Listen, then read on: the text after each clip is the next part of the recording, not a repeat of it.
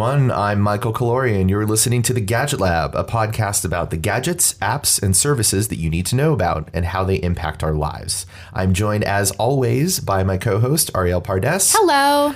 Lauren Goode is off this week. She's on vacation, snorkeling in the Alps, eating tacos. I don't know, doing something fun and memorable, I'm sure. We miss her. We do. We miss her. Well, instead of our usual programming this week, we're going to be joined by a special guest. We have freelance war correspondent Kenneth Rosen. Ken is working on a series of stories for Wired about the reconstruction efforts in Syria. And the first of those stories, The Body Pullers of Syria, published earlier this week on Wired.com. It's a fascinating story. Beautifully written. Heart wrenching. Yeah. But but fascinating. Very human story. So I talked to Ken about how he does his job, the the tools that he uses to report the stories of the men and the women rebuilding the war torn cities in the Mid East, uh, the methods that he uses to stay safe in the field, and all of that great stuff. But first, we have a bit of housekeeping. Mike, tell the good people how they can get a subscription to Wired for super cheap. Yes, indeed. Just for you, our faithful listeners, we have put together a special offer that you can redeem at wired.com slash flash sale. The offer lets you buy one year of Wired for $5, which is 50% off our standard subscription price. You can choose to get the print magazine mailed to you and full access to the website or just the digital only plan without the magazine. Both are only $5 each for the first year. Don't miss out. Do you know what else you can get for $5? What? Nothing. you can't even get a cup of coffee for $5 in this day and age. Sure, you can. I mean, if it's not fancy coffee, Oh, I only drink fancy coffee. I'm sure you do. Well, you're extra fancy. I am extra fancy. Well, if you would also like to be extra fancy, subscribe to Wired. It will provide all the fodder for your dinner party conversations. It will provide all the entertainment you need on your long train rides. make you make you seem smart. Uh, it will make you seem smart, even if you're not.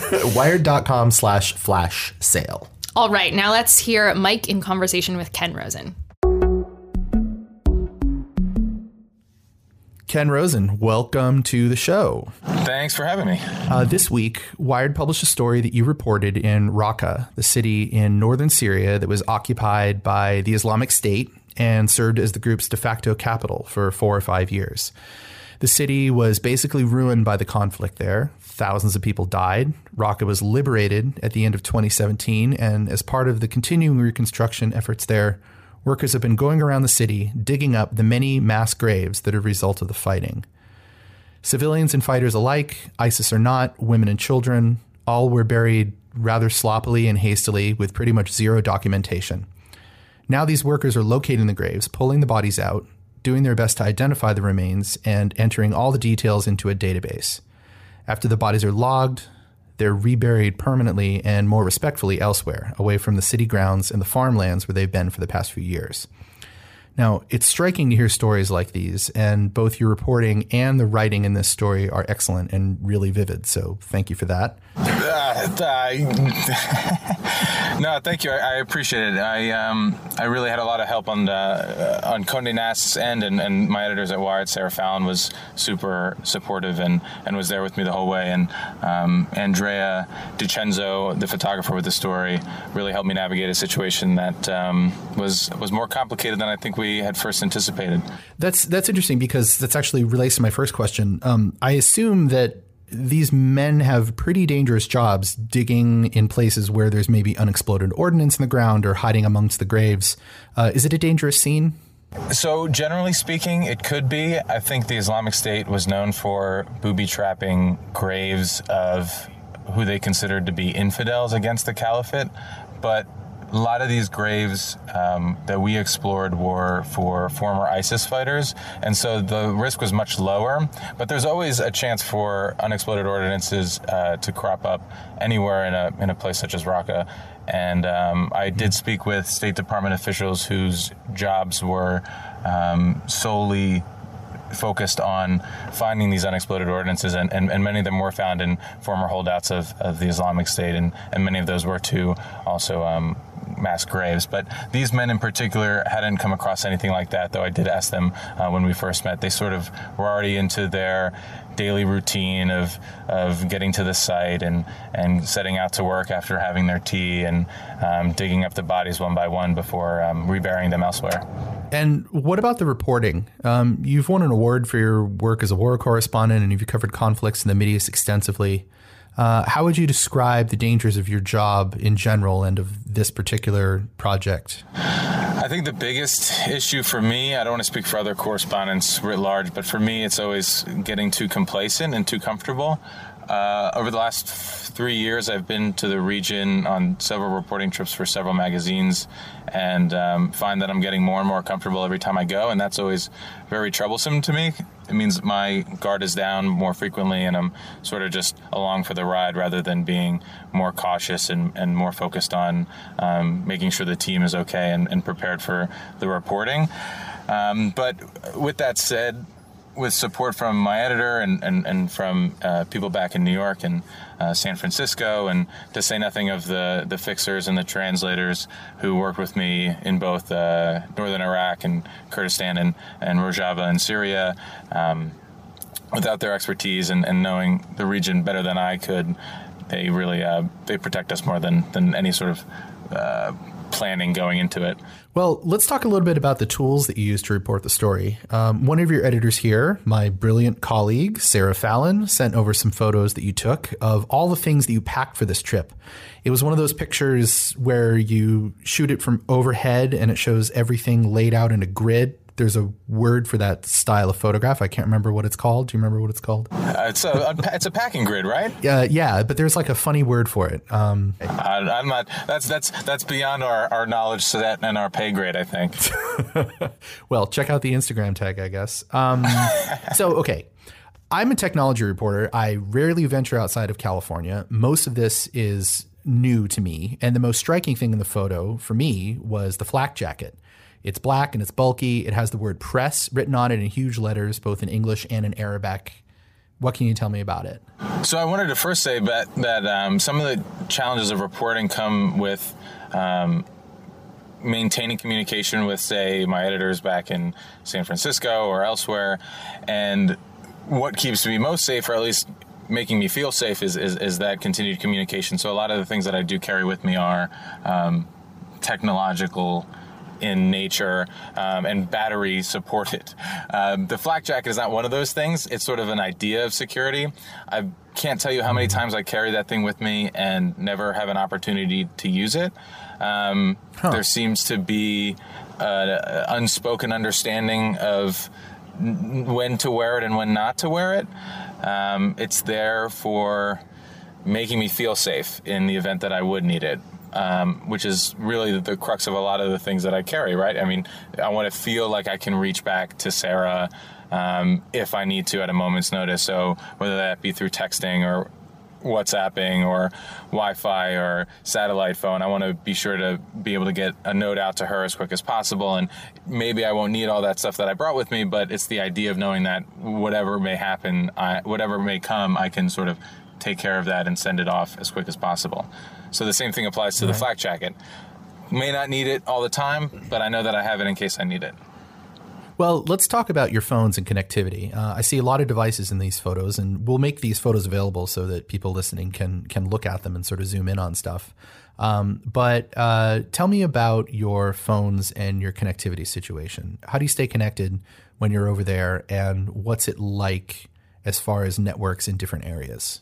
So I, travel with a Galaxy S8 Duo from uh, the UK. It's got dual SIM cards, so I can run a AT&T card for when I'm uh, at home and also while I'm abroad, but also switch to a local SIM card. So, say if I'm in um, northern Iraq, I can switch out into a Korek SIM card and, and use that to make local phone calls. But the networks in northern Iraq are pretty good, and elsewhere uh, throughout the country, it's when you go into Syria, it sort of it dwindles very quickly, and it feels very much like you're entering a black hole.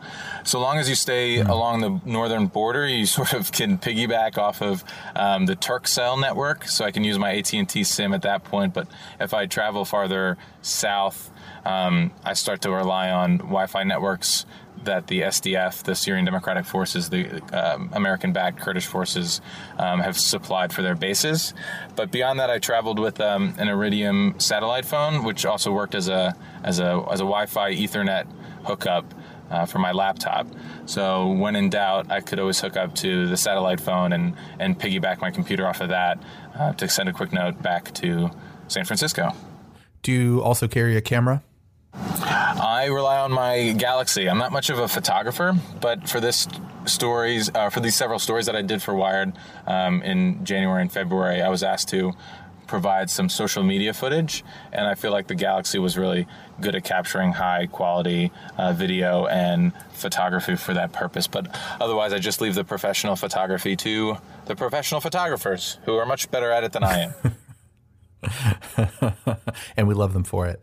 Um, I also see in your photo three voice recorders. Now, that's either like a good reporting fail safe strategy. So if one breaks, you always have a backup, but it might also just be because you fill them all up so frequently. No, you know, I wish I did that many interviews. I carry a 32 gig mini SIM for one, for each of them, I think there might be one in each, so it's way more memory than I actually need. And when Sarah asked me, my editor asked me about why I carry three, it's just simply I'm neurotic you never know, right? I mean, these things break all the time. Batteries might die in one, and then you have to switch to the other. I know plenty of reporters who don't carry, you know, three recorders, but I just I don't want to be in the middle of nowhere trying to record on my phone and have that die and then have my other failsafe die. So um, this really just comes back to the safety question, right? I mean, having more options makes me feel safer and makes me less worried about, oh, did I leave that in the hotel room or oh, did I leave that in the back of a Jeep? Because it wouldn't really matter if I had two others.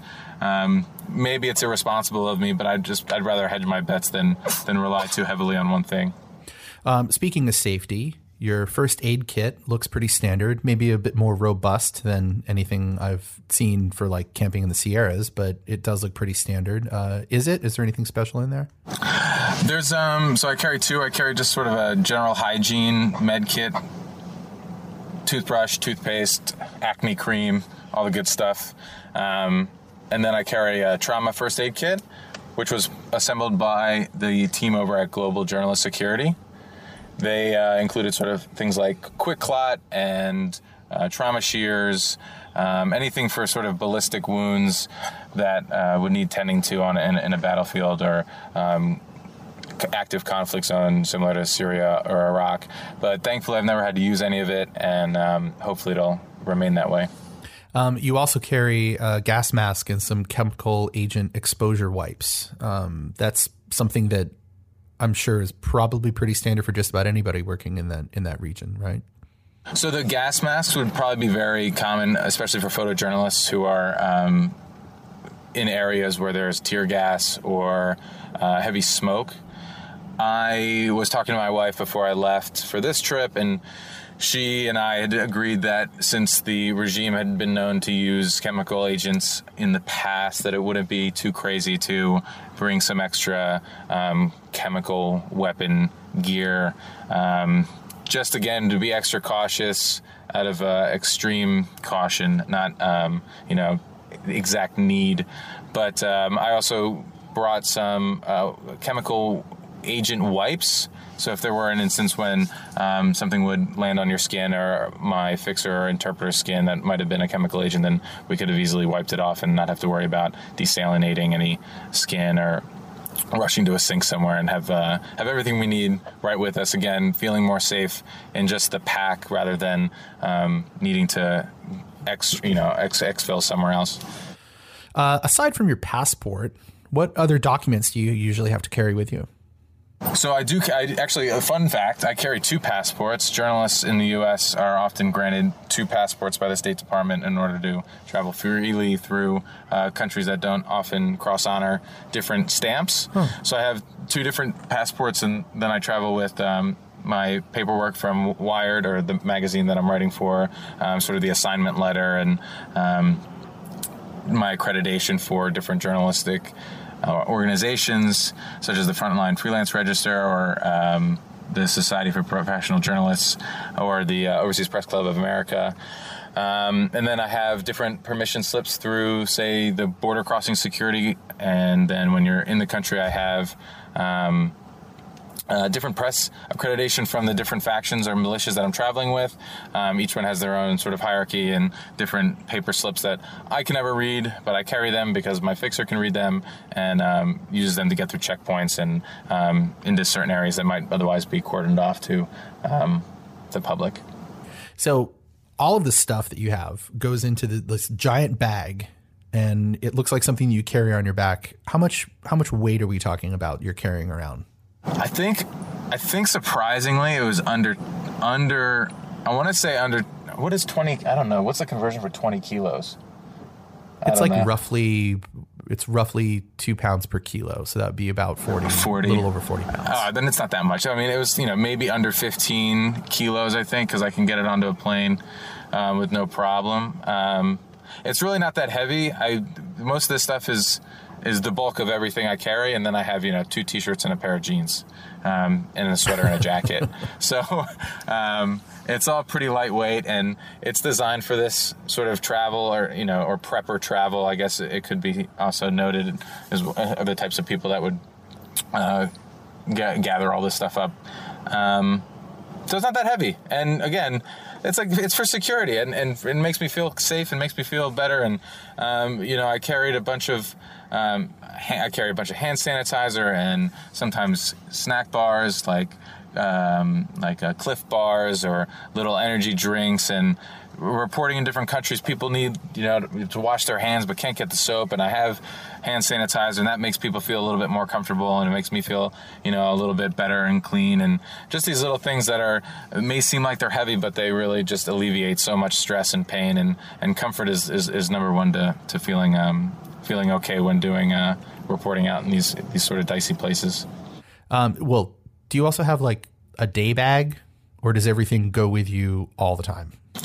I have everything with me at all times, just because again, extra neurotic. I don't want anyone to touch my bag when I'm not present or have any sort of uh, agency over my gear or um, equipment when I'm not around it.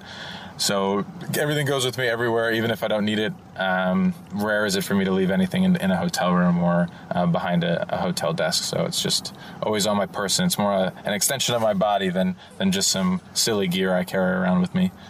I have a deep nerd question. As far as notebooks go, are you a Moleskine guy or are you a field notes guy? Moleskine, baby. That's right. Good answer.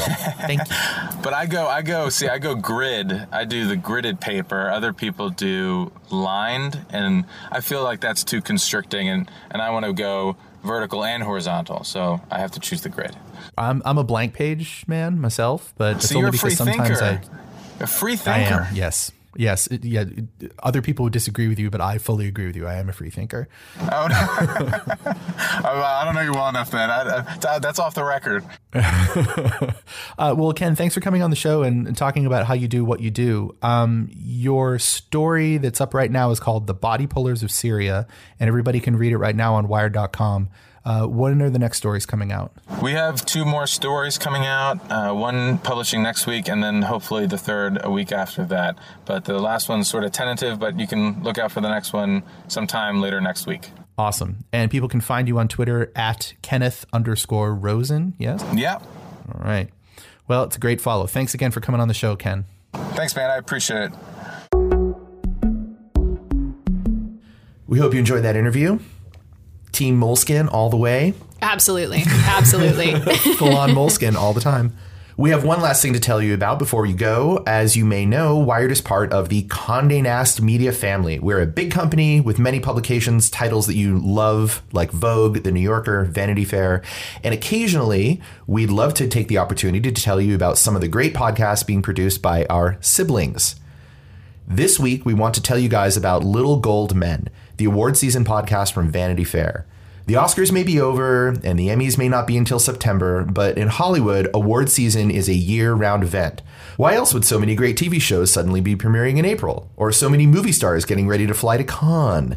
Each week, the team of Mike Hogan, Richard Lawson, Katie Rich, and Joanna Robinson discuss the ups and downs of awards races and the big topics in Hollywood that week, from the much hyped final season of Game of Thrones to the extremely early 2020 Oscar predictions. Award shows may be one night only, but the process of getting there is a year round event, and Little Gold Men explains the campaigning, the favoritism, and the occasional dirty tricks that everyone endures in order to get to stand on that stage and hold that statue. Subscribe to Little Gold Men on Apple Podcasts or wherever you get your podcasts. And that's it for this week on the Gadget Lab. Thank you for listening. Ariel, how do the people find you on the Twitter? You can find me at Pardesoteric. I am at Snack Fight. We are all at Gadget Lab and we check it regularly. Like I stay up at night refreshing the feed on the at Gadget Lab Twitter feed. Oh, it's no. one of the few things we live for. Not really. Uh, but thank you for listening. We'll be back next week.